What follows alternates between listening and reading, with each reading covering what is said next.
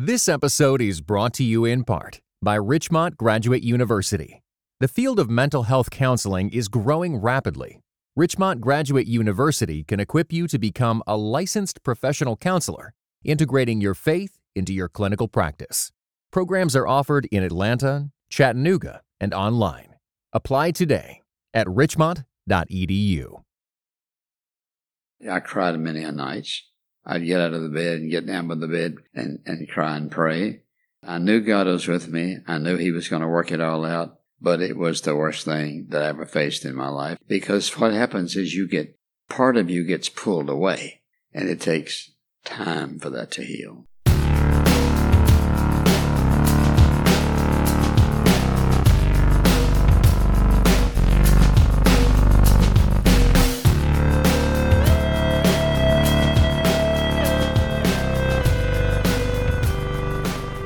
Hey, everybody, this is Richard Clark. I'm the host of The Calling, and I am here today with our special Southern correspondent, Kate Shellnutt. Kate, welcome to the show. Hey, Richard.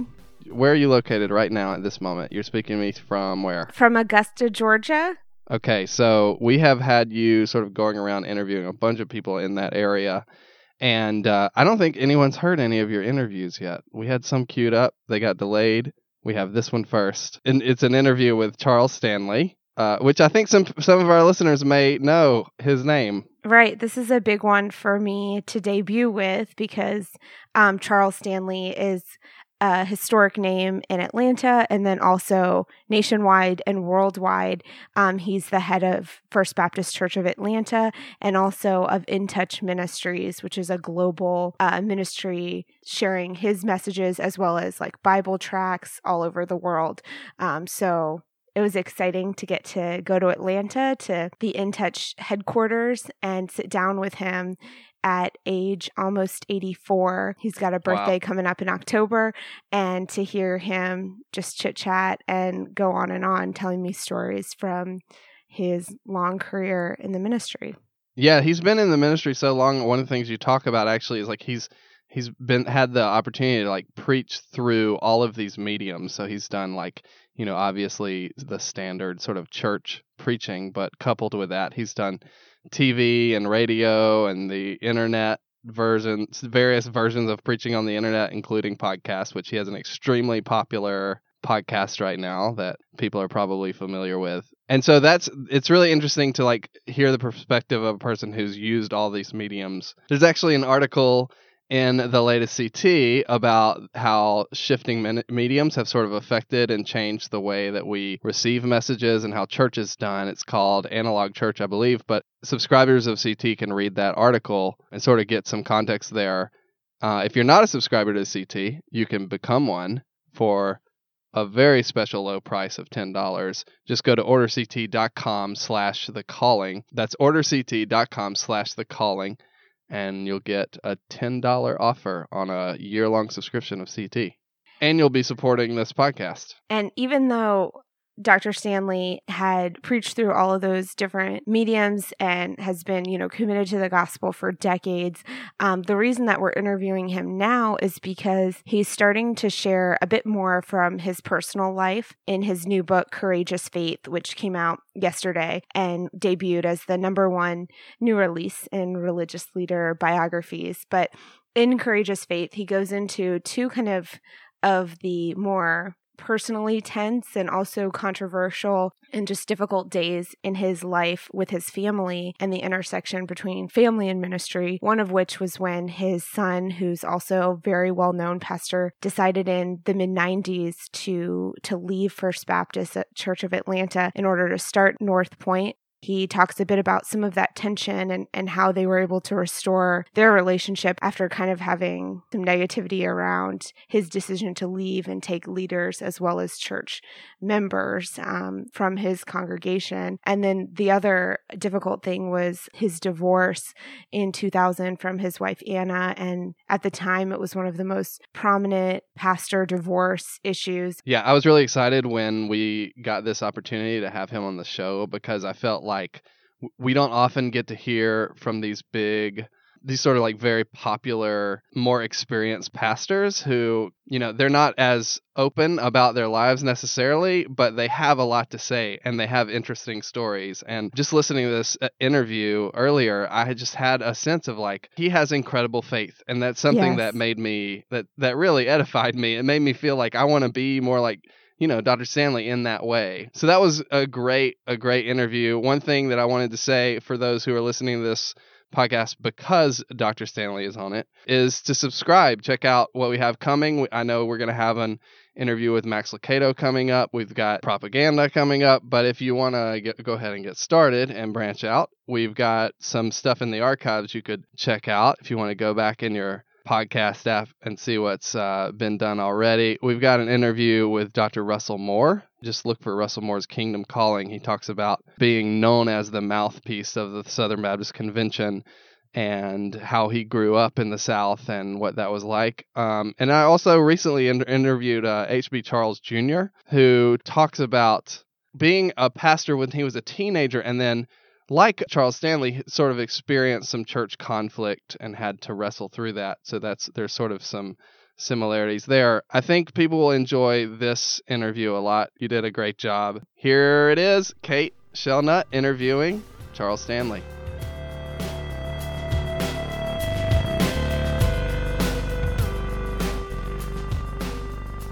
So I'm here at In Touch Ministries with Dr. Charles Stanley. As someone who's got decades of, of ministry experience behind them, I feel like this is an easier question when I ask someone who's younger in the ministry, but to say, what is your calling after all these years? You've done books and preaching and leading in touch and had global influence and been a denominational leader and a church leader. So kind of what are the words that you use to describe what God has called you to over the course of your life? Well, my primary calling is to preach the gospel. In other words, if you, if I look at all the things I've done, what drives me most is every Sunday to be able to explain one more passage of scripture, send out one more message of encouragement to people. See people saved, see people's lives changed. That's what drives me. In your book, you talk about how, in some sense, you always felt that calling since you became a Christian. But was there a moment where it became clear to you that being a preacher was going to be the thing that you would commit your life to? Well, I don't know that there was a moment. I just know that uh, the first time I voiced it was to my friend. And when I asked him what he was going to do when he grew up, that's what we said at 14 years of age. He said, I don't know. What are you going to do? I, I said, I don't know either. Come to find out that years later, both of us knew that we'd been called to preaching. And after I got saved at 12, at some point, very quickly thereafter, I never thought of doing anything else. I've never even considered anything else. But I doubt that you had kind of this type of ministry in mind when you were envisioning yourself as a kid becoming a preacher. I was uh, 14 years of age then. There's no such thing as television. I mean, you can name it. They were the covered wagon days compared to today. Absolutely no possible idea that I would see what I've seen. And I wonder, as you've seen technology change, there's a line in the book about how um, you were excited to be on color television in Atlanta, and now to think of how broadly broadcast you get to be because of the internet. What has it been like to see God use all of these different mediums for that core calling that you have of, of preaching the gospel? Well, to me, it's just another avenue and a, maybe a better avenue to get the same message out, but different ways and more effectively. Have there been challenges, I guess, to technology as well? I'm sure I would say at first I was a little nervous to think I'm sitting here. Our first experience was sitting in a chair uh, with an open Bible, no notes, live for 30 minutes. That was a little challenging, but by the grace of God, I knew it was right and it was the thing to do, and I never looked back. I was surprised to learn, given how much I associate your ministry with the Atlanta area, how many other places and other churches you served before you landed at First Baptist Church of Atlanta. Well, I was pastor of the uh, Fruitland Baptist Church in North Carolina, which is next to uh, Asheville, and I taught in a Bible Institute up at the same time. And then I moved from there to uh, Ohio, Fairborn, Ohio, and from Fairborn to Miami. I thought I'd die and go to heaven when I moved to Miami because I moved to Miami when Miami was absolutely an awesome, beautiful city. And then from there to Bartow, Florida. Well, I, wait a minute, let me, I missed the point. I moved from, uh, from Fruitland to Fairborn, Fairborn to Miami, Miami to Bartow, Bartow to Atlanta. And all those years were fast. It's like God got me to Atlanta pretty quickly. And it sounds like each of those moves, especially the one to Atlanta, were ones that were prayerfully considered. It wasn't like you hadn't made up your mind yet. It was almost like God had had kind of pinpointed you back and forth before getting here. Well, everywhere I was, I was happy. And I loved being there and was very blessed by being there. And uh, the one place I did not want to come to is Atlanta, Georgia. And I told the Lord, no, Lord, mm, mm, mm, no, I don't think so. And of course, I knew it was the thing to do. I just didn't want to come for the reasons mentioned in the book. And of course, I've been blessed beyond all measure. What was Atlanta like then? What was Atlanta like at the time that you moved there? About 400 and some thousand people, and it's sort of like a big country town, not anything like it is today. Did you get a sense that, okay, this is a different kind of move, that this is going to be the place that God kind of has me for the long haul? Well, the church was much, much, much larger, and uh, it was a key church in the Southern Baptist Convention, and none of that really impressed me. I just saw it as an opportunity to reach more people. When I came here, we were on television in black and white uh, one time a week, and um, I just watched God change all of that rather rapidly.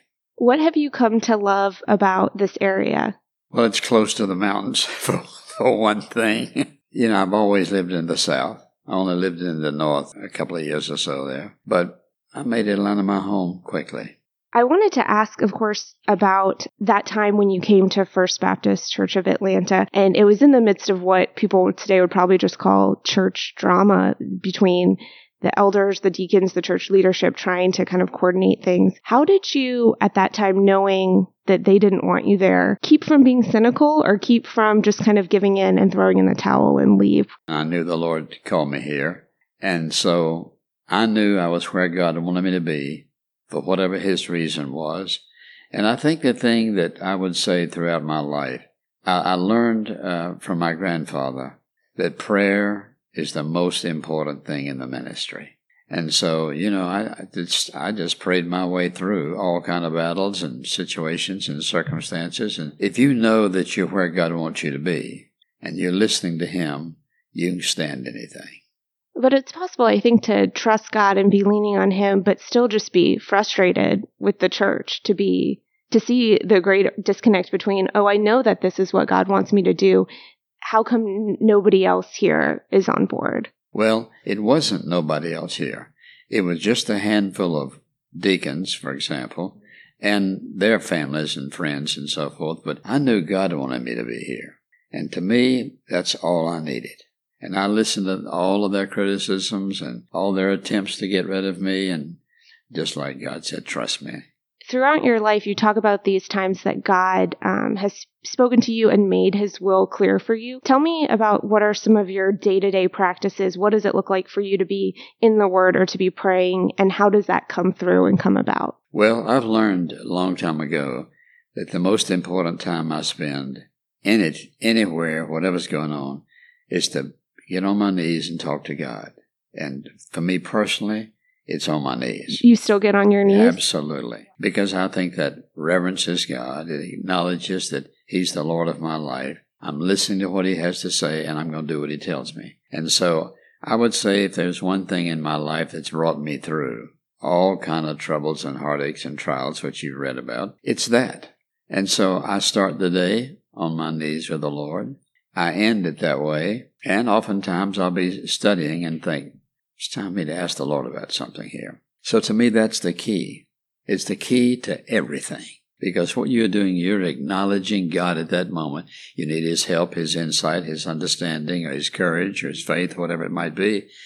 You know, I would say to anybody, the greatest lesson you can learn is to learn to live by faith on your face before God, you can face anything no matter what it is. He said, I'll never leave you nor forsake you. But if I'm so busy, I'm not listening to him, I'm not waiting for him, I'm not expecting him to do something, then I think people face a lot of circumstances and go through a lot of heartache and trouble that would be unnecessary if they would just stop and listen. Okay, Lord, what do you want me to do at this point? Do you still find yourself getting too busy and having to course correct? Or do you feel like as your ministry has progressed that you've gotten in a different kind of rhythm than maybe in your earlier years? I think I felt so inadequate in the very beginning that I knew that prayer was the key. Now, so, some days I'll be very, very busy and I'll get up in the morning and I'll have to move pretty fast, but I'll just drop down and say, Lord, I just need the Holy Spirit to give me divine direction, show me what to say, whatever the situation may be, and I will trust you for it in Jesus' name. So that's my short, brief prayer. If, if it's something that suddenly I've got to get up and get moving about something. So what that does is you program your mind to be sensitive to His voice. And it, you don't have to pray a long prayer. There are times it's long prayers or medium size, whatever you call them. But you want to program your thinking that whatever you're facing, whatever you hear, whatever you see, whatever you do, it's not that you have to say, well, where's God? He's always there. Was there ever a time, um, like you said, you've gone through a lot of different struggles and dark periods where you had even a thought of, well, what if God doesn't come through this time? Never. I can look you in the eye and tell you never because that's who he is. And I, you know, as, at 12 years of age, I got saved. 14, I knew he called me to preach. And from that point on, I started developing a relationship with the Lord, not even knowing how to describe what a relationship is. I just knew and have known and have watched over all these years. I've never wondered about that. And one struggle that you went through that was especially public was your separation and divorce, that this was something that made headlines, I know, in Christianity Today magazine, in local papers. I don't know, my heart breaks for any pastor who has to deal with this behind closed doors, a, a, marital issue, strife, and the fact that it was both something happening in your family life, but also being lived out so publicly, it seems really hard. Can you tell me I guess, what it was like to have to navigate both the public and private nature of that period. Well, my wife um, didn't come to church for a number of years, and she couldn't tell you why. And her father, for example, was married four times, and so I'm sure there was something deep down inside that she couldn't identify, and nobody else could. I never blamed her. I never said anything negative about her in public.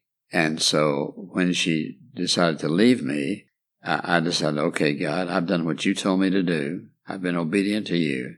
Now I'm going to trust you. And I remember when I got the call from her attorney that she was suing me for divorce, and uh, he asked me where to send the papers, and I told him. And then when I hung up, I remember exactly what I felt. I remember saying, God, you've been with me through every circumstance. You're going to see me through this one. And I knew he would. And so, you know, I had to read her letter to the congregation on a Sunday and then leave the next morning to go to the Alaskan cruise, not knowing what was going to happen while I was gone. You know, I just knew that I was where God wanted me to be, doing what He wanted me to do, and only He could move me. Divorce would not move me, it moved 99% of the pastors. I, I just had this overwhelming sense of confidence. You've been with me through difficulties before you'll be with me through this. And so one of the ways the Lord encouraged me during that time, in many ways, was somebody said to me, Pastor, you've been here for us when we needed you.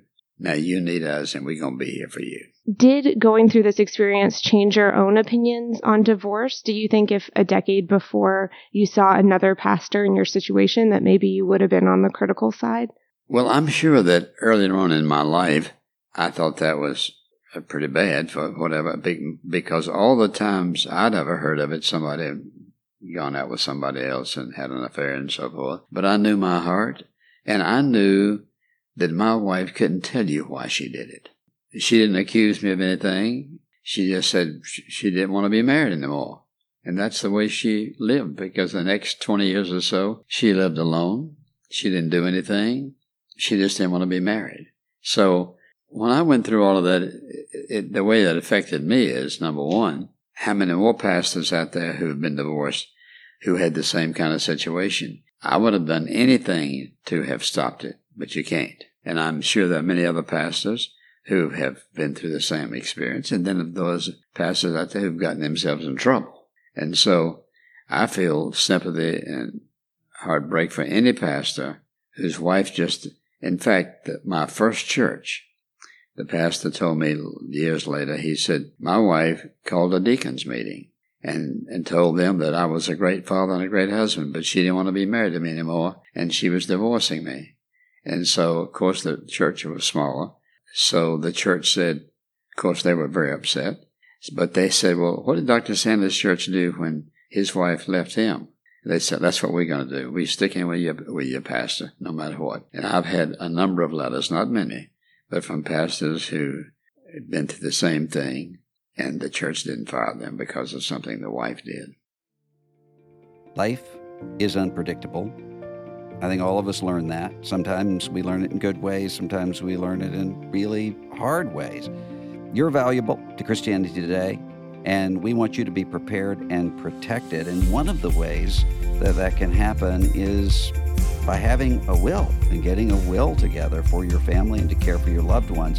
If you've already set up your will and other important estate planning documents, that's great.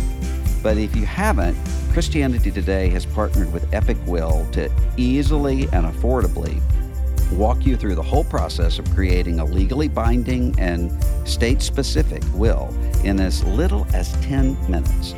You owe it to yourself and your loved ones to take this vital step, and you can get started today by visiting morect.com slash will. That's more with just one O. ct.com slash will. And for a limited time, you can get 10% off.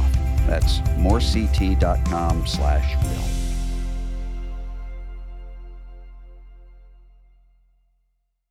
Yeah, I'm curious for your advice. I was at a church where we were doing a, a pastor search and it came up that the leading candidate had had a divorce in his past and it was a split thing. It was half of the people said, well, we need to move on to someone else. And the other half said, well, we should explore and find out the nature of it, that this isn't an automatic disqualification. Do you have advice for churches that are going through that kind of thing now? Well, I think it depends on the church the attitude of the people primarily, because there's some churches they wouldn't make any difference whether he's married or not. I mean, there's some in that category. But I think if it becomes an issue, then that church has got to pray and say, okay, what does God want us to do?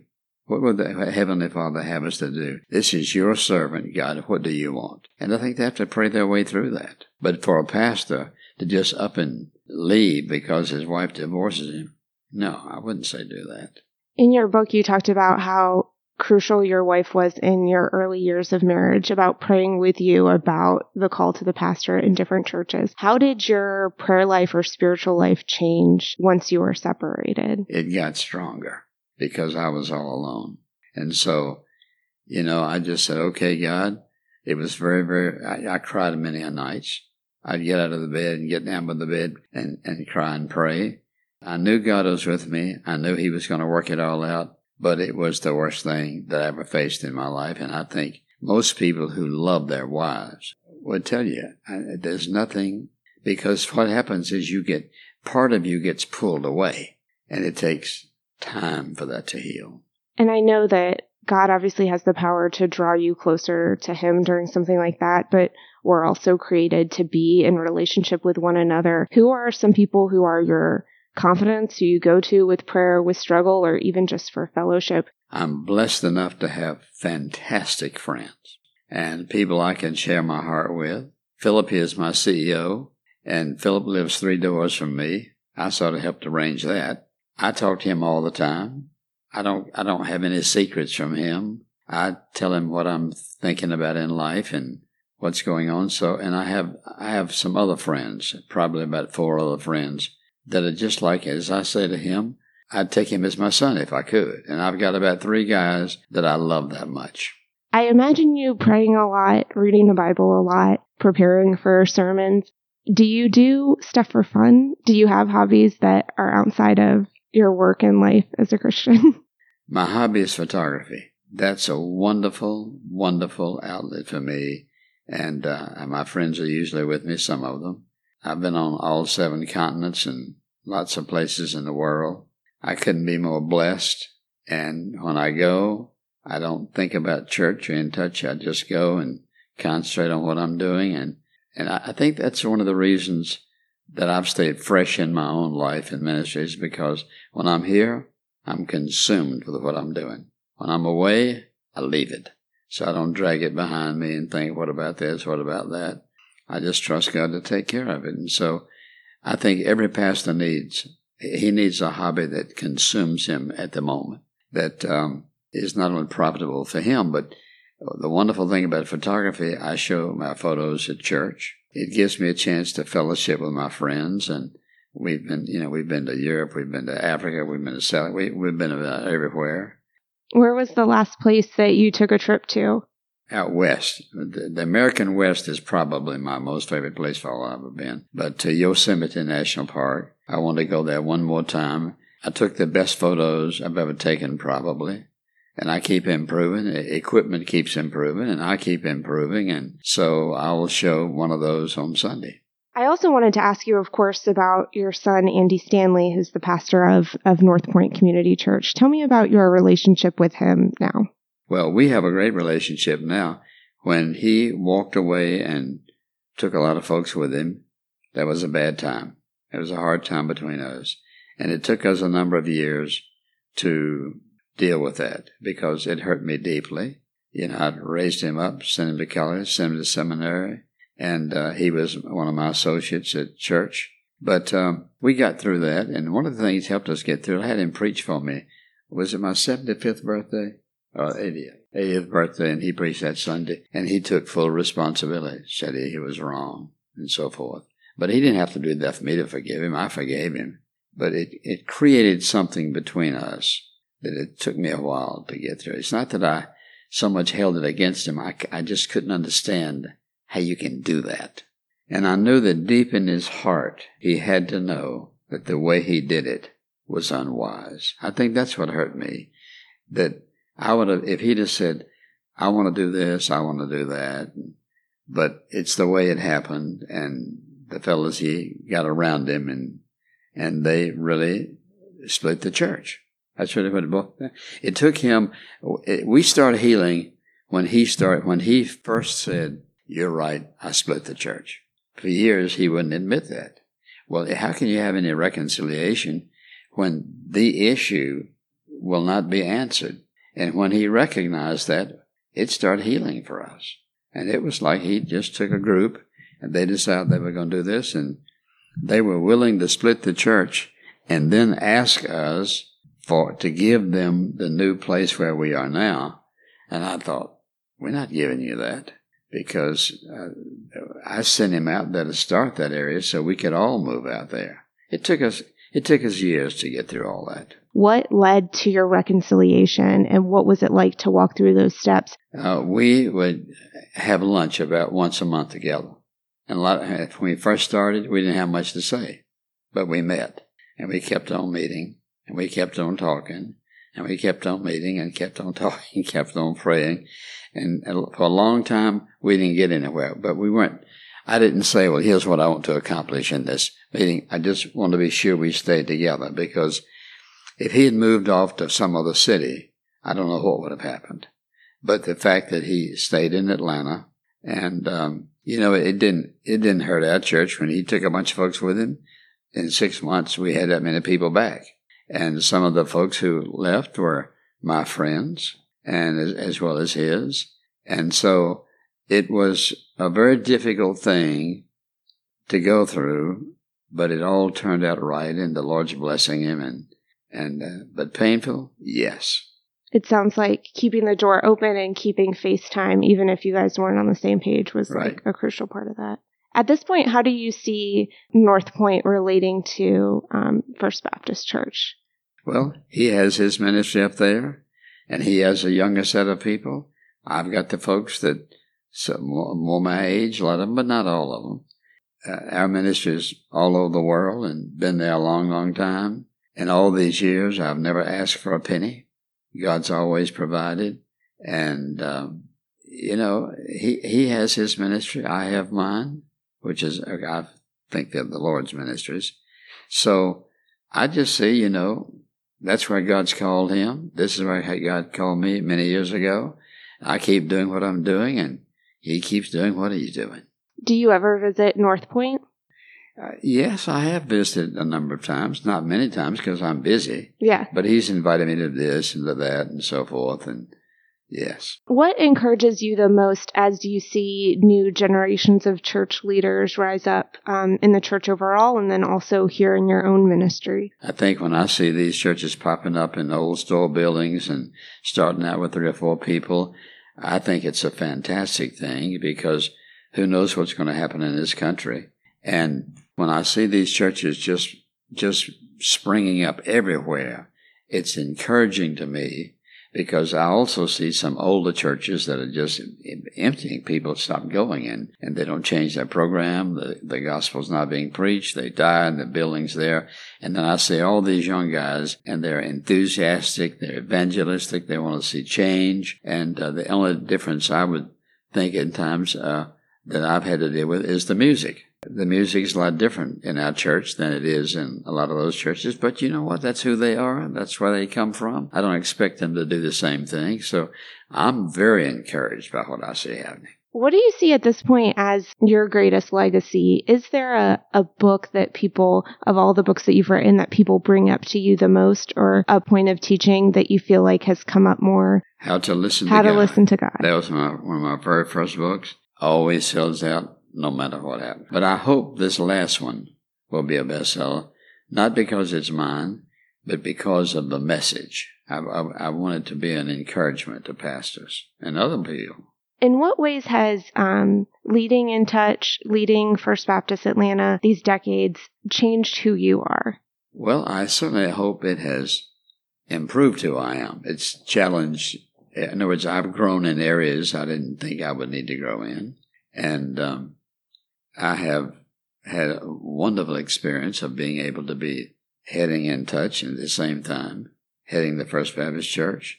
And we've been doing that a long time, and both of them are still growing and progressing. And so I'm just happy. Do you have a favorite part about the local church? Something in the life of the church that's always had a special place for you? Sunday morning and preaching the gospel. That's that's the most. In other words, if somebody says, "Well, tell me about your life," I say, well, "I live from Sunday to Sunday because I'm always looking for the next Sunday because I know during that week God's going to lay the message on my heart, and sometimes He lays it on more than one, but I know He's going to lay it on my heart, and I can't wait to tell you because I know that if you listen and apply it, it's going to change your life. So it's Tuesday now. Where are you in between that Sunday to Sunday life, Okay. coming off of a weekend? Thank you very much for asking me that because when I get home on Monday, I take a little nap and then I go to the study. I think, okay, Lord, Sundays are coming and I want to be ready. And sometimes it may be into the week before I know exactly what I'm going to do. But I've learned that if I start the week off uh, on Sunday, talking to the Lord and saying, okay, God, you know what people need, you know where I am. I don't want to end up late. I've, I've been preaching a series on courage. And the next one, I've, been asking the Lord to, to speak to my heart about it. And I'm in the shower, showering. And the first four points of the sermon just flick into my mind. I, I was thinking about the message and I just one, two, three, four. Now I got two more after I got out of the shower, but the thing that's so exciting to me is I know God's going to tell me. I don't know when. The earlier I like it because I've got more to work on it. You know, that's the most thrilling thing in my life. And the wonderful thing about God, God isn't limited by anything. I could be walking down the street or driving the car or sitting in my study or just praying. And sometimes I'm praying and I have to get up and write it down quick so I won't forget it. My relationship to Him, I'll just put it this way it is so intimate and wonderful and reaffirming and exciting. I wouldn't swap places with anybody in the world because God isn't just somebody up yonder. He is my intimate, loving friend upon whom I am dependent for every single thing. Is there any aspect of your job or your calling that you've resisted or that feels like a burden? Are there things in your life that are like, well, I know this is part of being a preacher and I have to do it, but it's not my favorite? Naturally, administrative work is not my favorite because I know that somebody else can do that. And that's where my, my, my heart's not there. Now, I've had to do a lot of it, but I always had to do it and find somebody else to help me do it because there are people who are better administrators than I am that are more detailed about things. But when it comes to scripture, I'm detailed. But when it comes to putting this over here and that over yonder, and she's over here and that's over there, something totally different. Do you do any email? Do you have a smartphone or anything, oh, or do, yeah, do other people I do, do that? all that? Okay. Right. Yeah, I'm I'm up with these guys on all that. I was happy to see how many Christian teachers throughout history came up in your book that you mentioned, D.L. Moody and, and Hudson Taylor. Are there books that you go to other than Scripture again and again? Well, for many, many years, uh, Oswald Chambers was my friend. I just always had that there. And then I like to read biographies. I've read all those biographies of Hudson, Hudson Taylor and George Whitefield, and Jonathan Edwards and all those guys. Early in the ministry, I started reading those, trying to find out what made them click. What, how did they, how did God use them? And so, and I think God doesn't change. He uses all of us in different ways, but I read, I read the scripture more than I read anything else.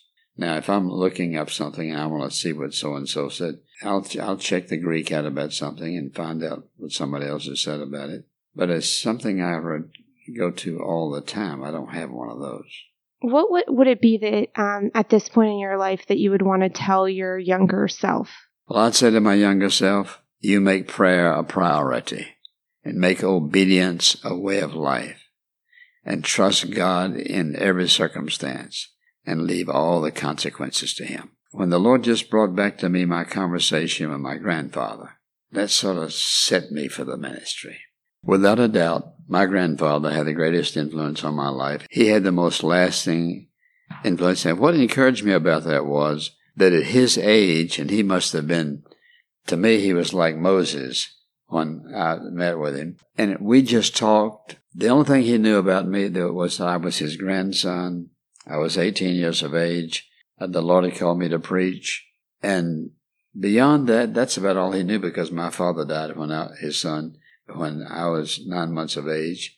I lived in a different city in Danville, Virginia. and He lived in Siler City, North Carolina. So I only saw him about three or four times in my life, and they were brief meetings, but he absolutely impacted my life. And if somebody says, "Well, what's what's the wisest thing you ever heard in your life that you put above everything else, everything that you've ever learned? Obey God, and leave all the consequences to Him." He didn't say that, but what he said was, if God tells you to run your head through a big brick wall, you head for the wall, and when you get there, God will make a hole for it. Which said to me, if I obey God and leave all the consequences to Him because He can handle it. And I've lived long enough to see that He can handle any consequence, no matter who it is, what it is, what the circumstance. Most important thing I ever heard in my life, and it has absolutely guided my life all these years. Have you ever had a fear about how you've gone about living out your calling, that you weren't doing something in a fully obedient way or following the way that Not God really. intended? I've, I've tried to do the best I knew how with God's leading. And if somebody said, What would you change in your life? Well, I wouldn't have, if it's something I could change, I wouldn't have lost my wife. I wouldn't, I would change that. But I've studied hard. I've had privilege to go everywhere in the world I wanted to go and I've been blessed in every possible way and have never asked for anything. You know, I, I couldn't be more blessed. In fact, somebody asked me this week, Well, what do you want for your birthday? And because they want to give me something really nice, I said, Well, let me think about it. And all the things that I value, I already have. I don't I don't have any wants really. Except I just want to I just want to be used to the maximum of my potential through the last day of my life. I was going to ask you that next. Do you see yourself retiring ever? Never. There's been a, a, debate about whether pastors should retire. Do you think that's something specific to you, or do you think the call of the pastorate is one that goes lifelong? When you can't do what you ought to do, it's time to retire. But to me, I'm doing as maybe better than I have ever been. I don't know about that part. Somebody else had to judge that. But I'm not ready to retire, and I wouldn't, and I can't even see myself retiring because I have a message and I can't wait to tell it to the whole world. And so, why would I want to go fishing and go hunting. In other words, I wouldn't even quit preaching and go for photographing as much as I like it. I wouldn't do anything else. I couldn't do anything else. I think God called me to do this. He's equipped me to do it. He's given me a joy about doing it and provided all my needs. And so I could do it. And I've got great staff that I don't have to put up with a lot of stuff that things that a pastor, and if I were a pastor of some churches and it was just me and maybe I had one staff member to help me, that'd be tough. What is the the prayer that you have for your ministry going forward, the next year, the next five years, the next ten years? Every single Sunday would count, would make a difference in people's lives. Every single sermon, no matter what the situation is, would transform people's lives in some fashion. And I'm not asking anything for myself. I just want to see what God can do if you're faithful and true and obedient and submissive to Him.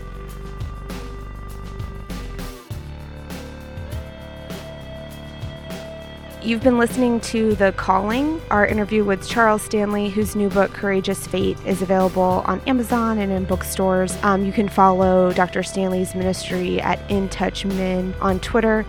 The Calling is a show hosted by Richard Clark. It's produced by Cray Allred, and the theme music comes to us by Lee Rosevere under a Creative Commons 4.0 license. Remember to rate and review, that really helps us out, and we'll see you again next week.